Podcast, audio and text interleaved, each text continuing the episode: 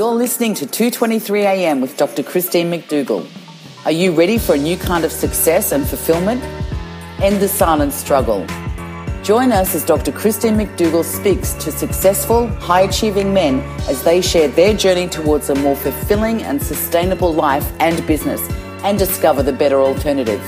It's 2:23 a.m. and the life of your future is calling.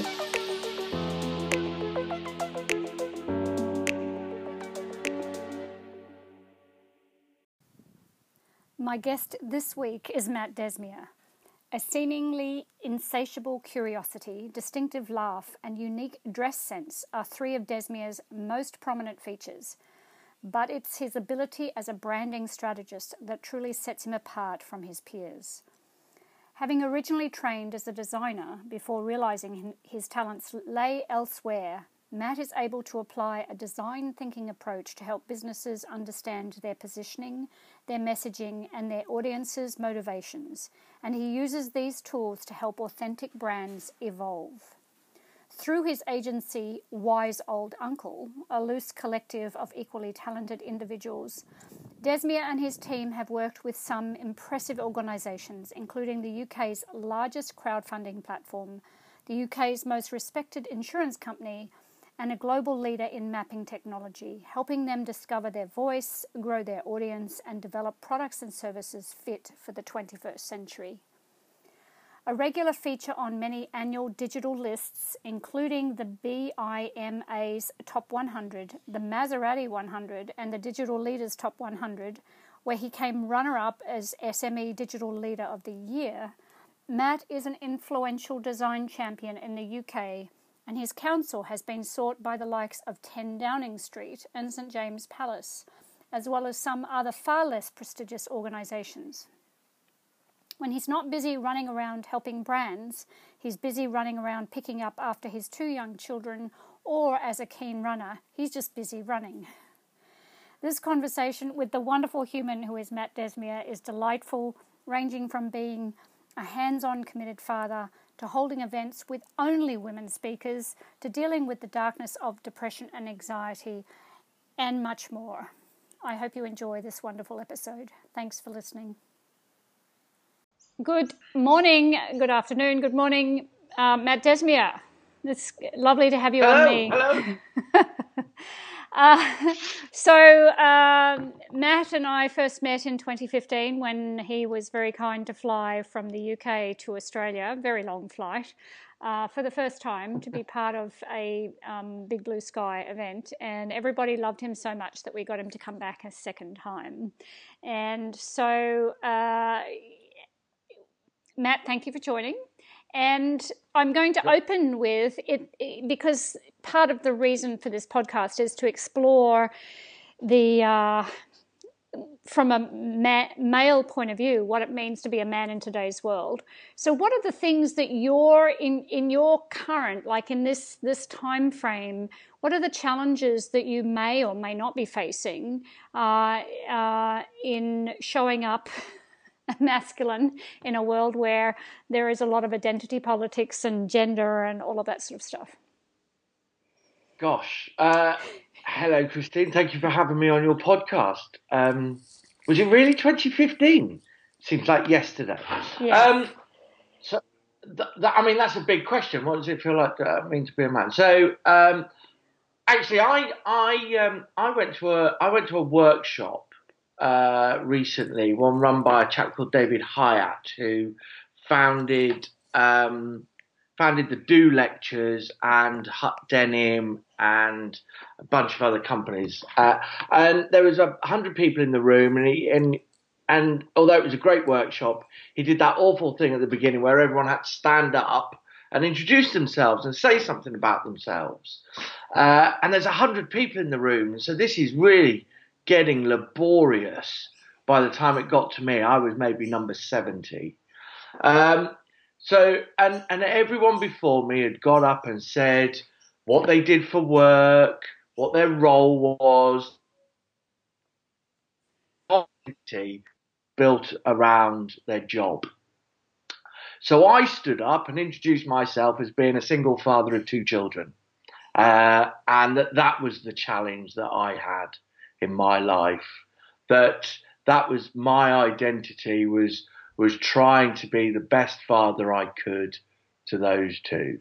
Um, and and and for me, being being a being a man in in today's world, be it business or life, um, and actually the two aren't you know mutually exclusive. Yeah. Um, being being a dad is is the challenge to me.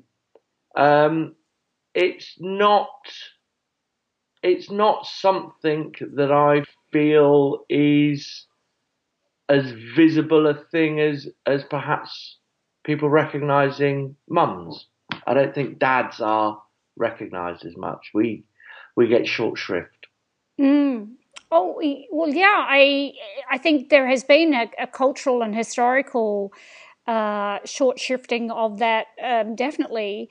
Uh, and yet, also there are there are there are more men who genuinely want to sort of occupy the space of fatherhood with greater uh, input and and and presence yeah. actually more presence than anything you know I, they want to actively that's my observation they want to actively be engaged with with being uh, fathers because when yeah. i yeah um, so, yeah go ahead well you know so so when i launched wise old uncle so my my company it i was up until that point, I was head of partnerships at uh, a company called Southwest Screen, which was transforming into what is now Creative England. So, out of the remnants of the UK Film Council, this this new body emerged, which was to represent the creative and digital economy of the UK, and I was head of partnerships. It was a big role. Um, but my now ex-wife and I just had our second child. I was getting up at 6 a.m. or leaving the house at, at, at half six, not getting back till half seven, eight o'clock. And, and I had these two kids that I wasn't seeing and I didn't have children to see them at weekends. I had children to experience them. So I quit that job and I started Wise Old Uncle so that I could manage my time. And and now, um, I mean, I'm very fortunate that my ex-wife and I are still great, great friends, and it is a it is a real shame that our marriage broke down, but it did. Um, but we share the children 50 50. Mm-hmm. And I now have, and so that's one week on, one week off. And I have no problem not turning up to meetings because my children come first. And I have no problem not organizing meetings before 10 a.m. because I take my kids to school. And two days a week, I finish work at half past three because I pick my children up. And, and I shoulder that responsibility. But you, you'll be surprised, or at least I'm surprised, um, at the reactions I get from other companies. Oh, say more about yeah. that. The reactions that you get from other companies. Well, it, it, you know, I will sort of just go, ah, oh, sorry, I can't, I can't come. You know, I so I live in Bournemouth. I live in mm. Bournemouth. It's on the south coast of the UK. Uh, it's uh, a just under two hours on a train from London and and a lot of my work is in London. Mm-hmm. And so I would say, yeah, I can't meet you before twelve o'clock. Mm-hmm. And and you know, you get that quizzical look. Why? It's like, well, because I've got to take my kids to school, and so I'm not going to get on a train until quarter to ten, and so that train's not going to get me into London till twelve. And they're like, well, can't you just get an early train? Can't someone else take the children? I was like, they can. I just don't want them to. Mm-hmm. I want to take children to school. That's my job. It's and it's far more important than whatever job you want me to do. Uh, mm-hmm. You will you will get the best out of me when when we're coming at this from from a from a level playing field from you know when there is a, a proper understanding of what's important to me and then I can understand what's important to you mm. and and that recipro- reciprocation is is very important to me mm. Right and so uh, I mean, you, you're actually identifying what women who step into careers while being. I'm, so, I'm like I've had this epiphany when actually 51% of the world's population have to encounter this on a daily basis. Yes, yes, and and and uh, and aghast, aghast. It happens well before there is children actually present. yeah. So, uh, but you, you know, I I have to say though that that it's just fantastic, from my point of view, uh, to hear that more men are choosing to be actively and hands-on engaged with children raising and and I, I think you you have two boys and it's such yeah. a phenomenal thing to to be the model to them of what fatherhood looks like now because I didn't well, have that yeah. when I was my my dad was always at work yeah, as as was mine. I mean, I I I had an incredibly happy childhood, um, uh, but but my dad uh, was was always at work, and, and work was was he was probably flying somewhere in the world. So he he had a very senior role at a software company, um, and was was always somewhere in between the United States or Japan or Germany. Uh, and so there was very little hands-on, hands-on father-son time. But I, I admired him incredibly and looked up to him an awful lot. And uh, but I was also very fortunate to have two older sisters and a stay-at-home mum uh, and a, and a very warm encouraging, cozy home life.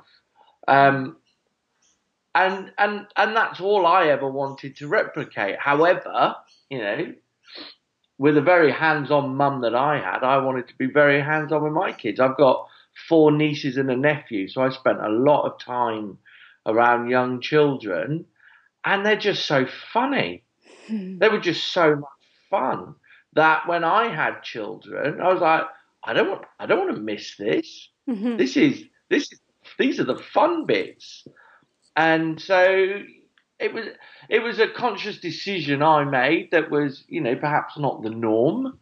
Mm. Um, to to be more involved. And then, you know, I, I talk about the marriage breakdown, but uh, when when Tony, my ex-wife, and I split up, the thing that we were incredibly keen to maintain was a semblance of normality for the children.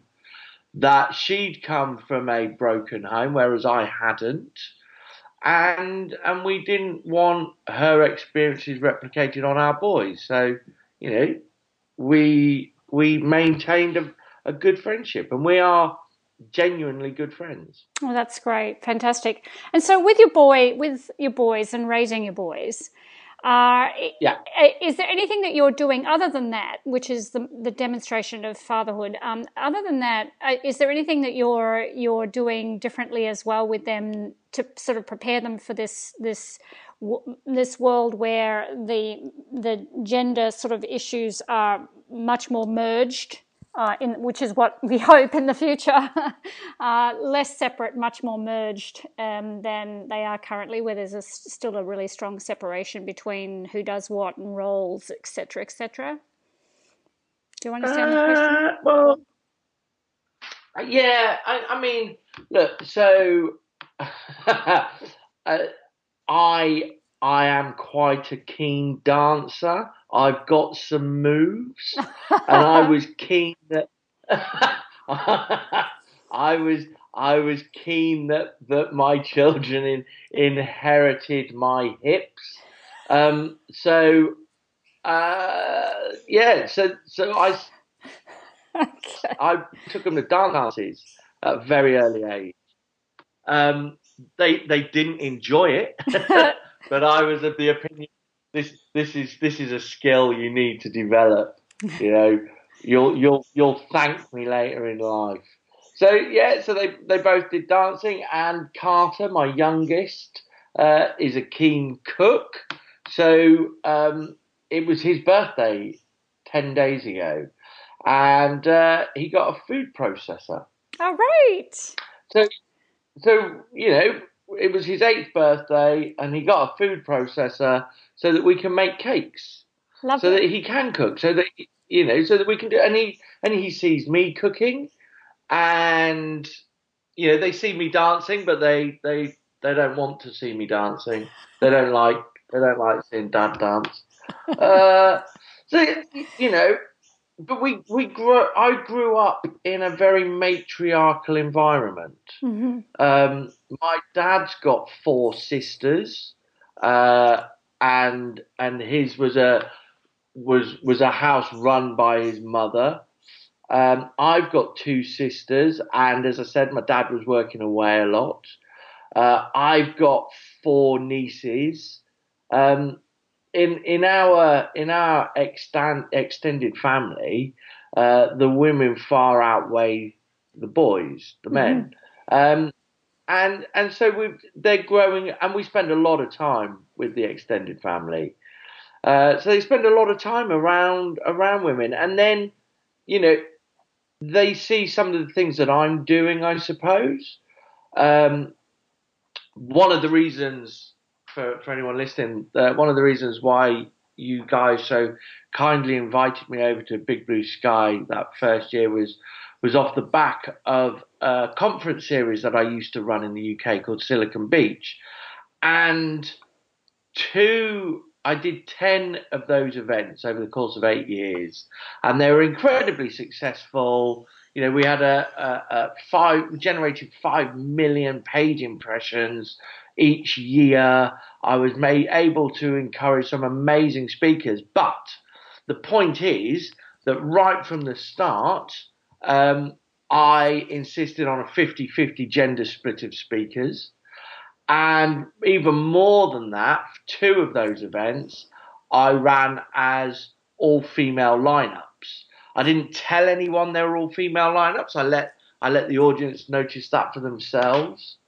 Um, and then I ra- I set up and ran a a women's network. I not solely on my own. I, I, did it in collaboration with, with some women, but I, you know, I was in, I was heavily involved in that because I want I want my children to see um, powerful, strong, successful women around them.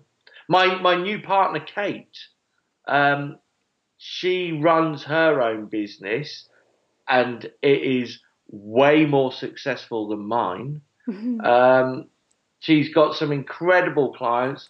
She's incredibly busy. She's incredibly driven, and they get to spend an awful lot of time with her. Wow. So that so they they they they their role models are, I guess, in in many ways, their role models are kind of reversed. So when they're when they're here at, at my home or our home, um, Kate's the main breadwinner in the house. Kate's the one who's who's doing a lot of the work, and, and me and the boys are the ones that are keeping the house running. Right. You know, they still see me as successful, Yeah. and and I and I am reasonably, um, but Kate is definitely far more successful in this house. And so, how does that? Well, well, first of all, bravo, because everything that you said there, uh, I am just delighted to hear from multiple reasons. Uh, and and it's and it's unusual and progressive, but of course, you are unusual and progressive.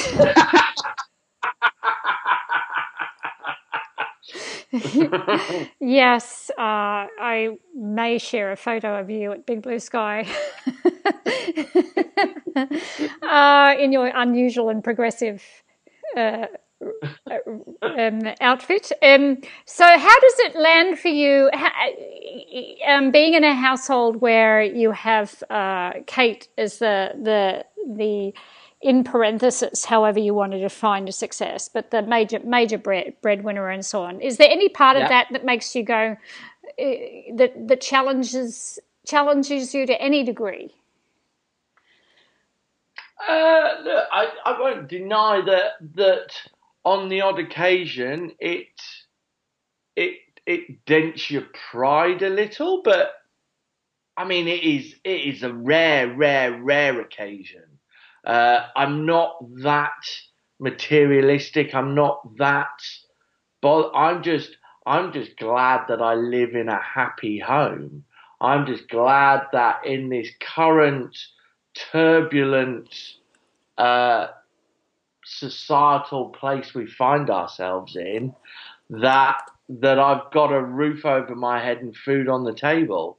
Um, I'm I am blessed that that this I, have got a nice home. Mm. Um, I pay my way. I, listen, look, she. When I say Kate's the main breadwinner, Kate is is is the more successful out of the pair of us. Mm-hmm. Uh, if you look back throughout her career, her career was way more successful than, than mine was. She reached the heady heights of head of partnerships at a global media agency. She ran some global advertising campaigns. She's a known figure in her industry. Um, I'm small fry compared to that. We were we were at a party on Saturday night. It was one of her friends' 40th, and and and I was I was the plus one, and it was me being trotted around and being uh, being introduced to everyone and all these these wonderful movers and shakers uh, in her world.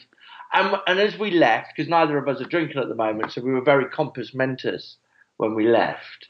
Uh, we were in we were in the taxi going back, and she she was apologising and I was like, what, what, what are you apologizing for? I just got to stand around and nod and smile, and I could dance freely, and I, I didn't have to have inane conversations with people. I, you know, yeah, I had a great night.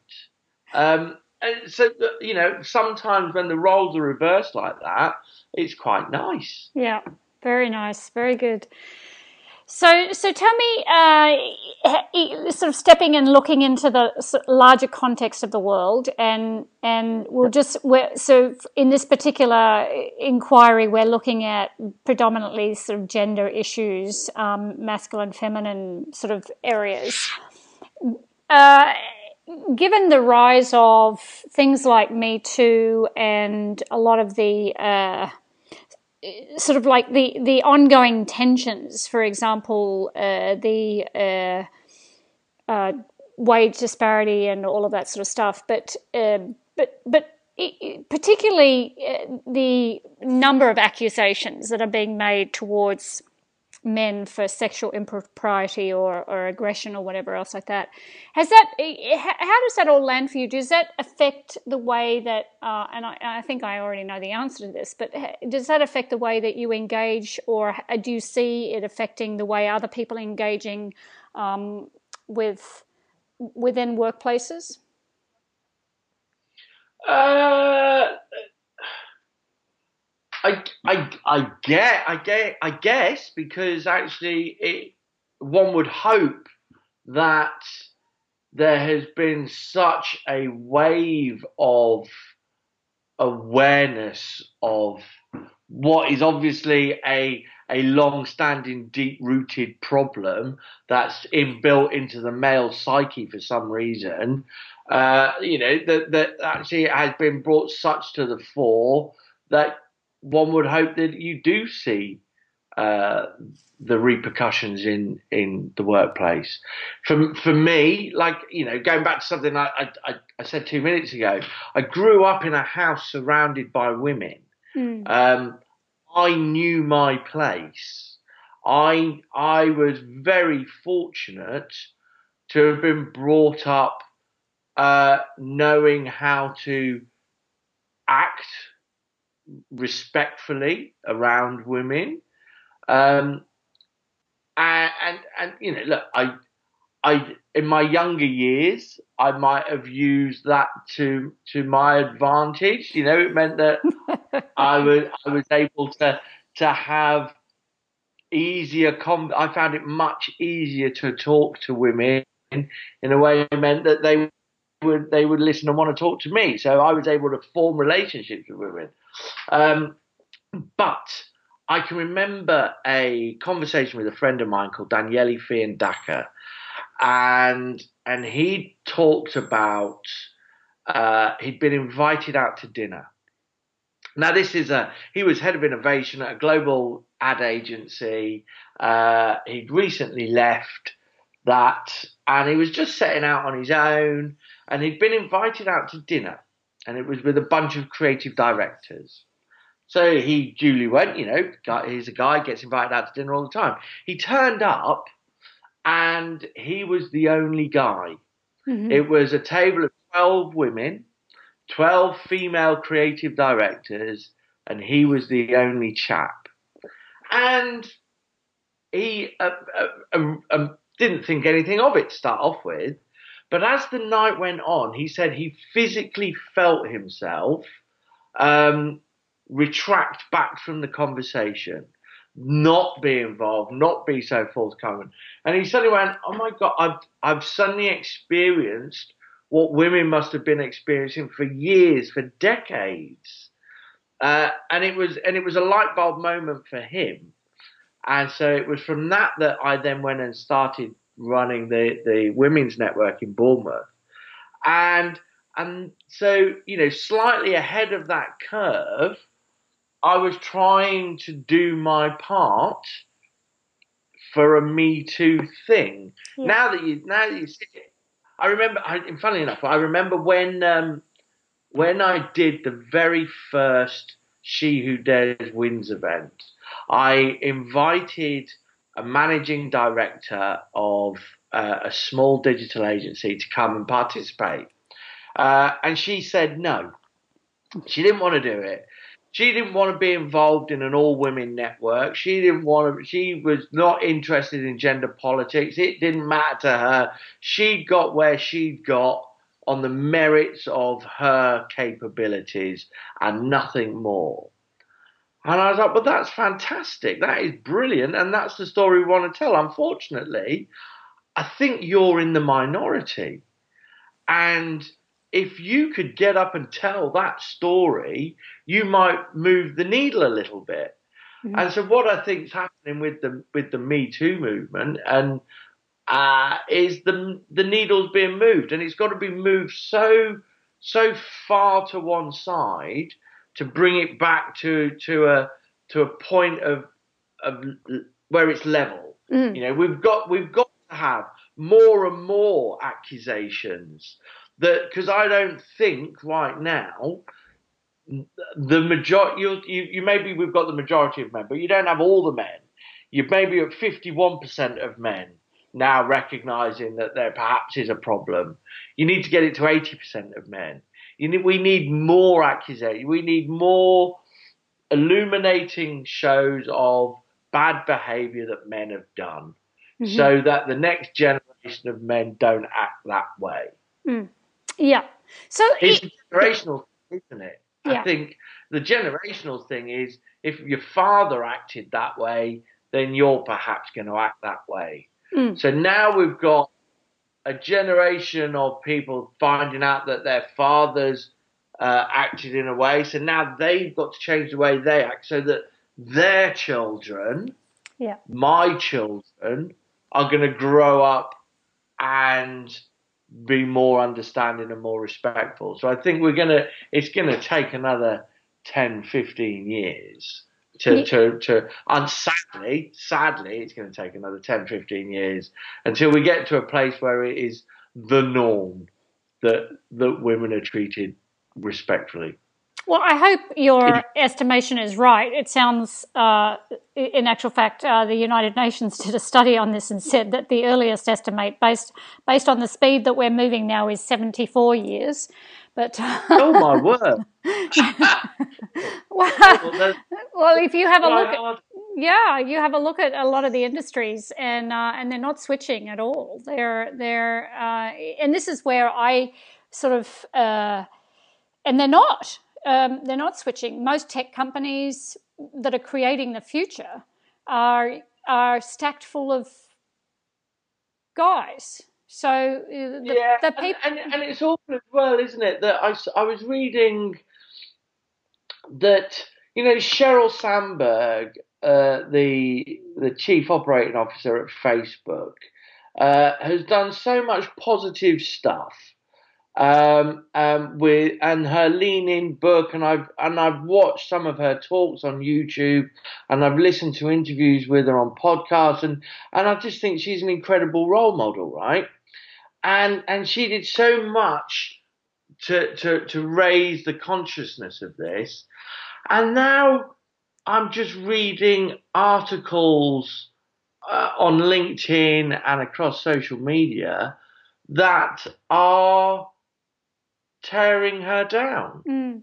that are undermining the things that she said, saying actually she doesn't. She she might talk like that, but she acts like it. She is a ruthless business person, and she acts the same way that every other man around the board table acts. And she might talk about leaning in, but she seriously she leans back. And I just don't think that's I don't think that's right or fair. I think there is a yin and yang, there is an ebb and flow to mm. everything. And and you know what, as long as as as as your as your base point, your starting point is that of a good person doing the right thing with the right intentions and and the self-awareness to know that you are a good person mm. with the right intentions um, then yeah, sometimes she may have to act like a, a ruthless person around a business table. And maybe she does have to lower herself to, to, to the, the male level in the room. But the majority of the time, she's pushing the pushing the needle in the right direction.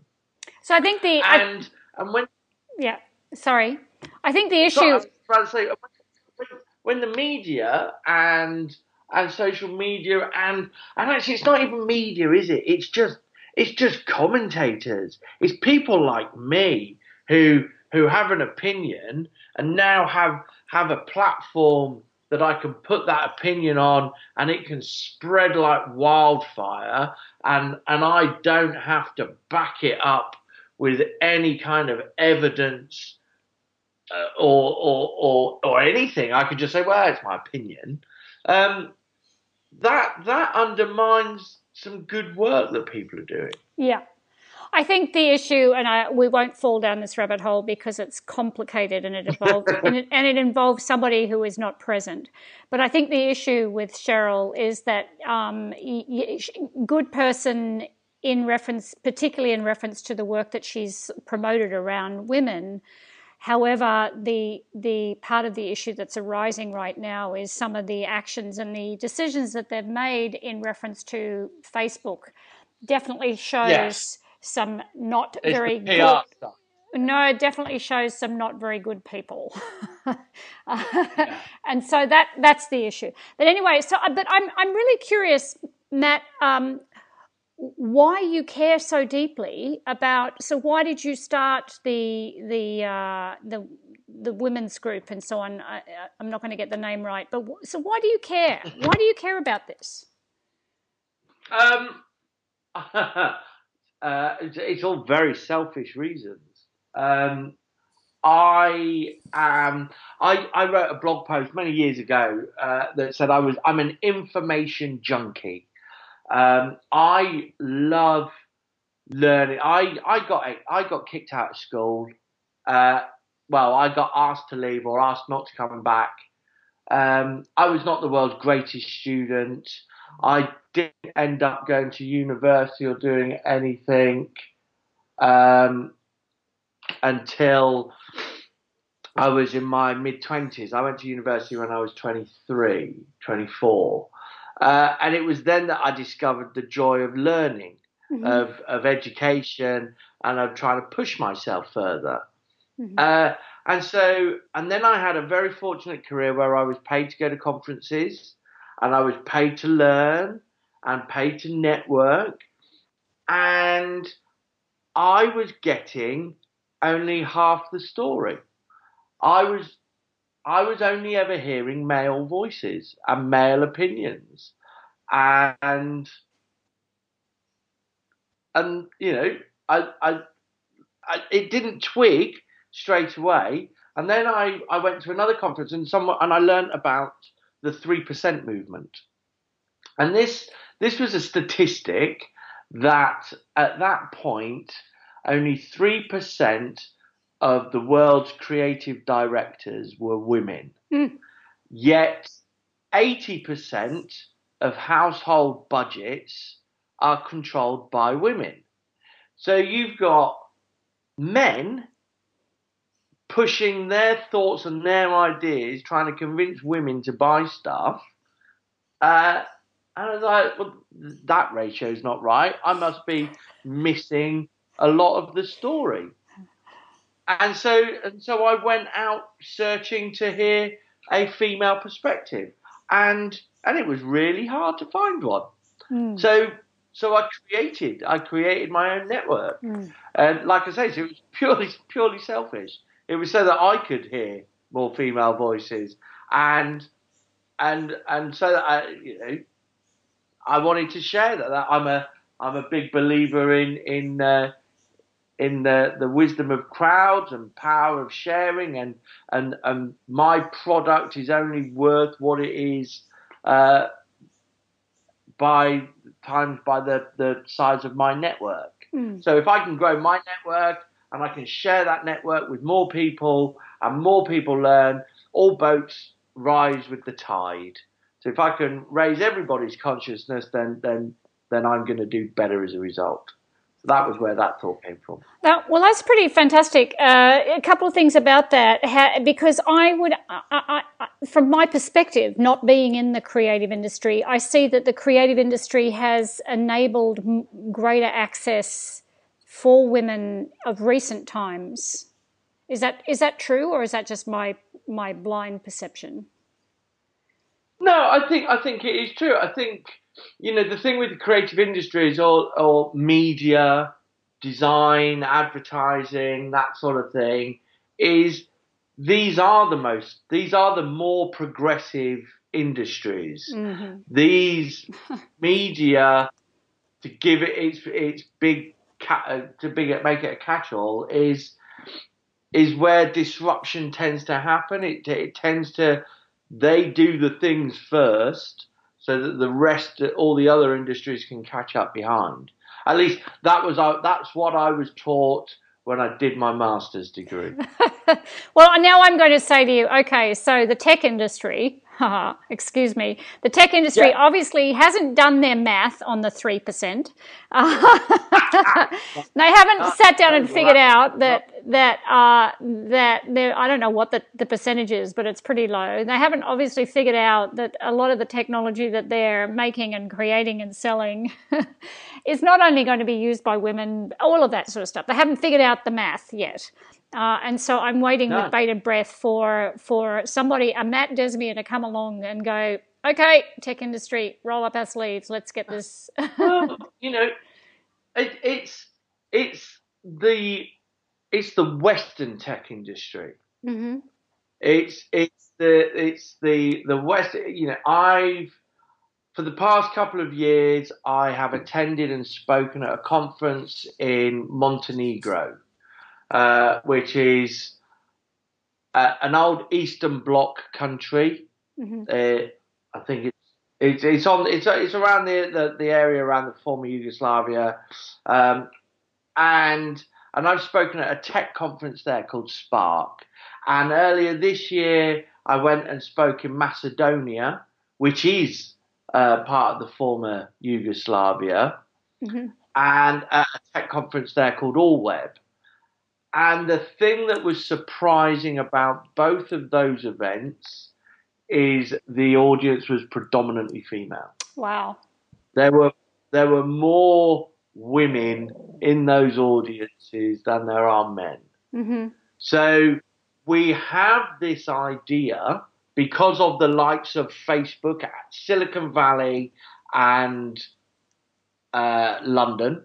You know these these two big big centralized areas of tech activity uh, that are potentially leading the way, or at least are the most visible places, and they are full of that bro culture. Mm-hmm. They are started by young geeks. Geeks will inherit the the earth. They're the, they, these are the guys with the skills to know how to do the coding at the moment, and they're the guys that are that the VCs are throwing the money behind because in the Western world you don't get that many female coders. Mm. Um, and we need to do we need to do more to encourage it, and and there are there are lots of movements. Uh, this girl can girl, geek girl, um, and th- there's some other networks that are encouraging more and more young women into that space. Um, but then what we need is more and more people to encourage young female leaders into that space. Yeah. Yeah. And and I don't know if if we have that because we still have that uh, mentality of of men around boardrooms. Yeah. We and, need more women at board. Yeah. And there, and there is, to a degree, quite a toxic bro culture, as has been evidenced in, in places like Uber and so on. So it makes Yeah. it very difficult. So I'm just going to switch tracks for a second um, and ask you um, some of the questions that I uh, have asked quite a few different people. Uh, to be vulnerable, what does that mean for you to be vulnerable? Um, well, it's it's about being honest and and and true, true to yourself. Look, I I I wear my heart on my sleeve a lot. Mhm. Yeah, I I'm a quite an open and honest person. I've I've spoken quite openly about mental health issues that I've enga- I've encountered in the past. I talk openly about my children. I talk openly about um, the my my marriage uh, not not working out. I talk openly about uh, the challenging year in business that I've had this Mhm. past year. Yeah, I, I for me, being vulnerable is not a bad thing. hmm I think demonstrating your vulnerability is is to be human. Is to is to just. It means that people know what they're getting hmm from you. hmm You know, I the thing that I do my my day to day work is um, is branding. I, I I'm a brand consultant. I go speak to to to agencies, to to brands, and to, to larger companies uh, about how they can work on their branding. hmm And this isn't about logo. This is about how they present themselves. This is their positioning Yeah. and their messaging, and and I, and it is about not lying, not Yeah. lying to yourself and not lying to an audience, and and understanding that if you are vulnerable, that doesn't mean you are weak. That Mm. means that you are aware. You are aware. hmm Right. Right. That's, that's what. It means. Yeah. And it also enables other people to engage with you uh, with more, uh, I'm going to use the word authenticity in parentheses, but it, uh, because it's an overused word, but it enables a more uh, human to human, real human to human connectivity when when somebody is able to be vulnerable. Yeah, yeah. It, it, look, it, it, the the the vulnerable vulnerable as a word has, has got a bad rap, hasn't it? Because uh, it, you immediately think it means weak, and and it and I don't think it does mean weak. Mean weak. It means that the the the more sinister people in society might be able to exploit your vulnerability. Yeah. Um, but that doesn't make you, as a vulnerable person, weak. It just means you are aware of your fallibility, I suppose. Yeah. Yeah, and uh, a very clever person is going to find your weakness and exploit it anyway. It doesn't matter whether you project yeah. uh, a persona Absolutely. that is, yeah. But, but, it, but it means that you, when, if you're, if you know, I guess that obviously there are things you want to keep private, um, but but if you if you my my life is an open book, yeah, and I am not ashamed of anything, and and if people want to speak to me about it, I will. I won't. I'm not going to wear my vulnerability on my sleeve as a badge of honor, mm-hmm. um, but I'm not going to run away from it either. Right. So, what about uh, power? Your power, your own, your own power, and the your experience of power from other people at this time.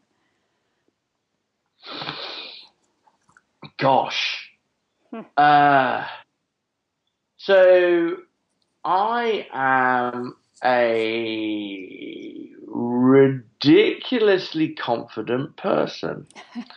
uh, and that gives me power. Mm-hmm. Uh, it, it, I, yeah, I think I think I am quite confident in who I am. I know who I am. And this comes off the back of, of being aware of my vulnerabilities and being aware of I've not hidden anything. I'm not really lying about anything. Really lying. I'm not lying. I'm not lying. Uh, and so the the power I get from that is I know my place. I know my worth. Mm-hmm. And it's that knowing my worth, and it's being so. Currently, I execute my power by not readily negotiating with people. Mm-hmm. I know my worth and I won't play that power game. Right. So when when I left my last full time employment, um, my boss, my, she was a female CEO, and uh, I I'd already made my mind up that I wasn't going to stay. Mm-hmm. I'd got to the end of a year's contract, and and I and I wasn't going to stay. And and she'd been playing these mind games with me, mm-hmm. and she'd been building up to this negotiation. So I had to go in to sit in her office, and she she she did the the thing where her chair was higher than mine. She she was playing all of these games so that she could negotiate uh, a pay deal mm-hmm. and and knock me down some money. And so my power play at that point was when we sat down. I just turned around and said, "Just before you start, uh, I've had a great year.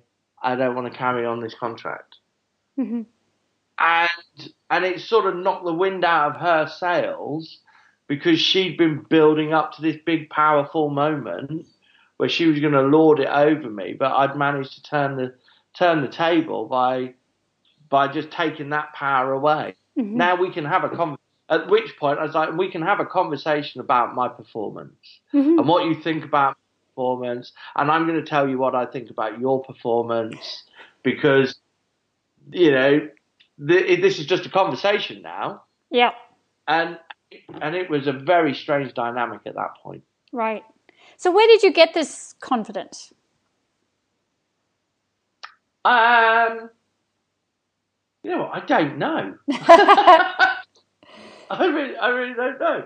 Uh, there's, there's this, there's this story I tell about. You know, I, I suffer from a from a strange form of paranoia that people are going to forget who I am. Right. And so, uh, and and because I wrestle with that paranoia, I don't want people to forget who I am. So I, I need to know who I am. Mm-hmm. So I've spent a lot of time looking at myself to know what makes me tick, what what who what the best bits about me are, and they're the bits that I want people to see. Yeah. And I want them to see them louder and bigger and brighter than everyone else because I desperately don't want them to forget them.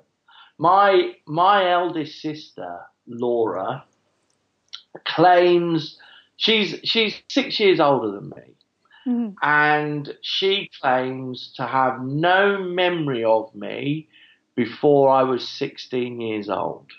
Wow. She doesn't remember me being around. And and I think somewhere in my psyche that has lodged. Yeah.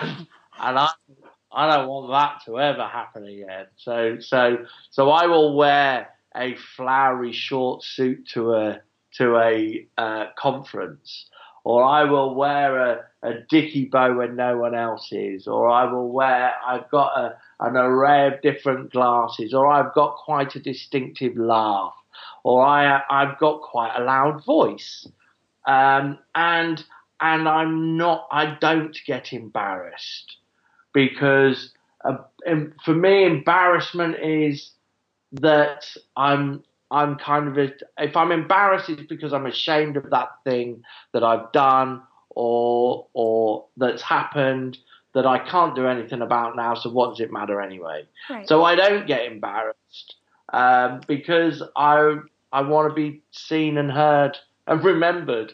I guess I guess that's where my confidence comes from. That, that's a great answer.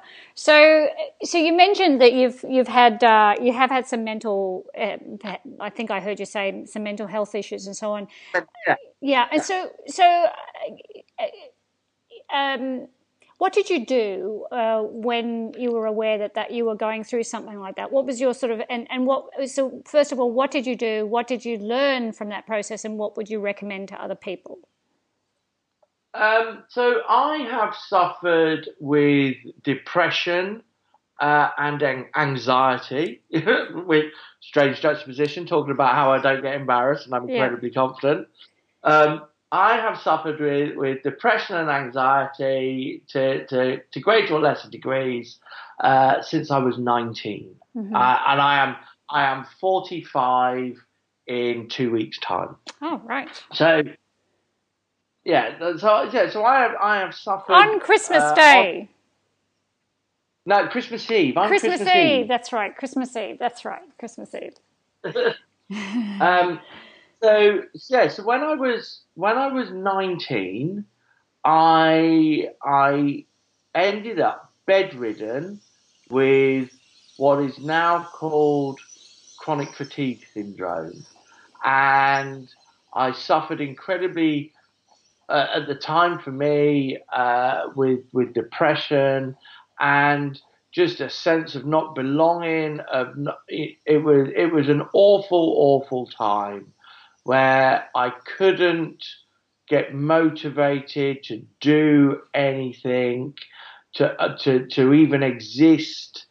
Uh, I was I was not in a good place at all, and I ended up on medication hmm and and, that I guess I guess that worked for a bit. But what I found with the and and and at some points I wonder if it if it it may have been bipolar, although I think that does disservice to then people who do suffer from that.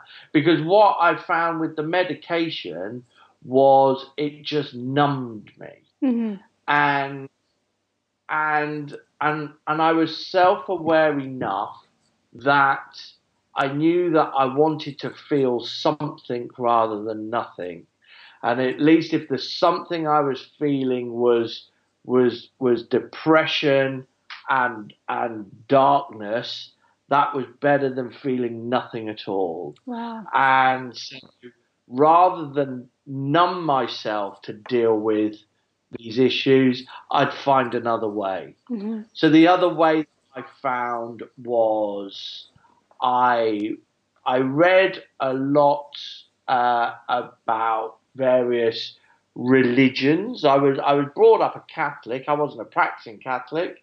I probably wasn't even a pra- practicing Christian.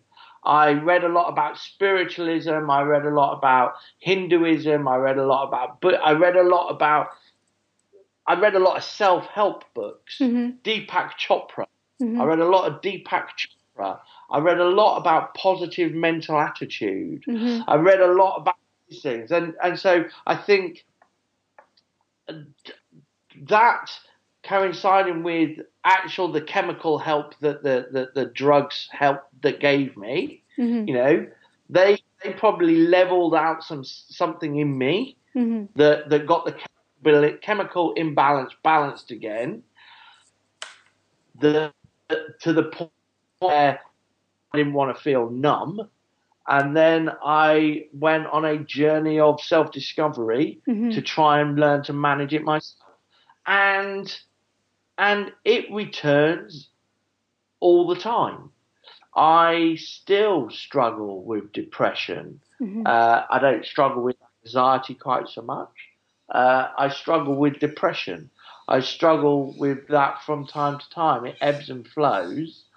Um, but I am fortunate that I've learned to, to work at it. So I practice mindfulness. Mhm.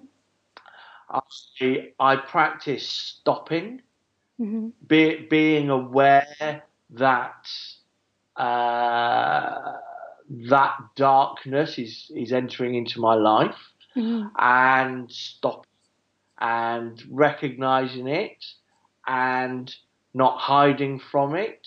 So sometimes sometimes I might spend a couple of days wallowing in it. Mhm. Sometimes I might just spend a couple of days feeling really sorry for myself. Sometimes there'll be weeks when I might not get out of bed, Mhm. you know, and I'll just feel a bit sorry for myself. And I'll and I'll let this feeling in so that I can become aware of it so I can push it out again. Mhm. Um, I've become. Uh, I run now, so you know, it's it was seven thirty in the morning when when over here when Mhm. we spoke. I'd got up at six and been for a five day run, which is unheard of. uh, Yes. two wow. years ago for me. Wow. and I uh, try and limit uh, my drinking. So, like I said, I've not I've not touched a drop of alcohol in four weeks Mhm. now. Uh, I don't know if I'll drink alcohol again. Mhm. Uh, I'm not saying I won't, but right now it's not. I I, I want to I want to feel. I want to feel. Yes. Yeah. and and and sometimes you know what uh, alcohol and other substances don't allow that Mm. so so so how so you know long answer is, the short answer to this is it, it, I am fortunate that I am aware of my issues and I am fortunate that I can see them coming and I am fortunate that I have been through it and know I will go I will come out the other side again. Right. Well, thank you very much for sharing. I- Yeah. Sorry. Say that again. And I have a count I have a counsellor I go and speak to. Oh, okay. Very good. Okay. So you do put your hand up as well. Yeah. Yeah. Yeah. Great. Yeah. And you know what? Finding finding my counsellor was a godsend. Yeah. Um, she's she's wonderful. I don't I don't see her regularly. I Yeah. see her when I need to see her. Right. Okay. But it's good to have someone I can talk to. Okay, very nice. So we're coming to a close here, and I just wanted to ask you um, what you would like to tell the audience so people don't forget you. Oh, Other than, um, other than your laughing, which we just got, we just Yeah, got that. Thank you. uh, Is there anything?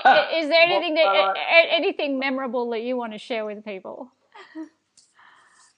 oh gosh, the, the, the, there is more to me than flowery suits.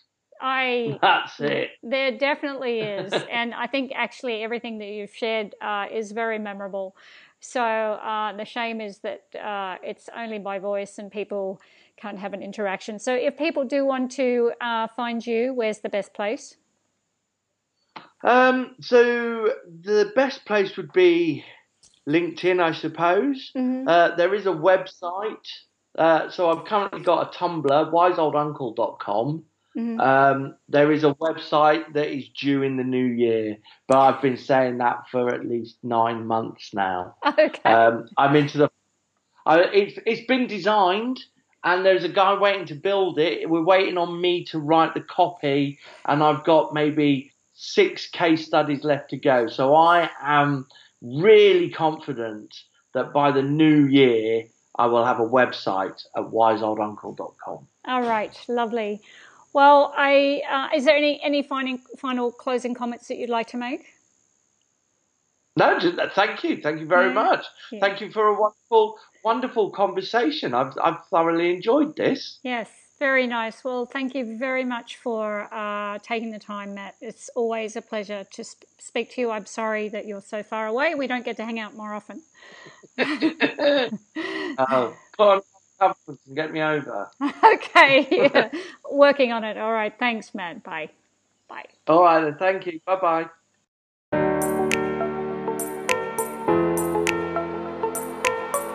To listen to more of these conversations and access the show notes, visit 223am.com. That's the number two, the number two, the number three am.com and experience a whole new kind of success and fulfillment. If you've got what it takes, experience a session directly with Dr. Christine McDougall. Visit 223am.com and apply now. Thanks for listening.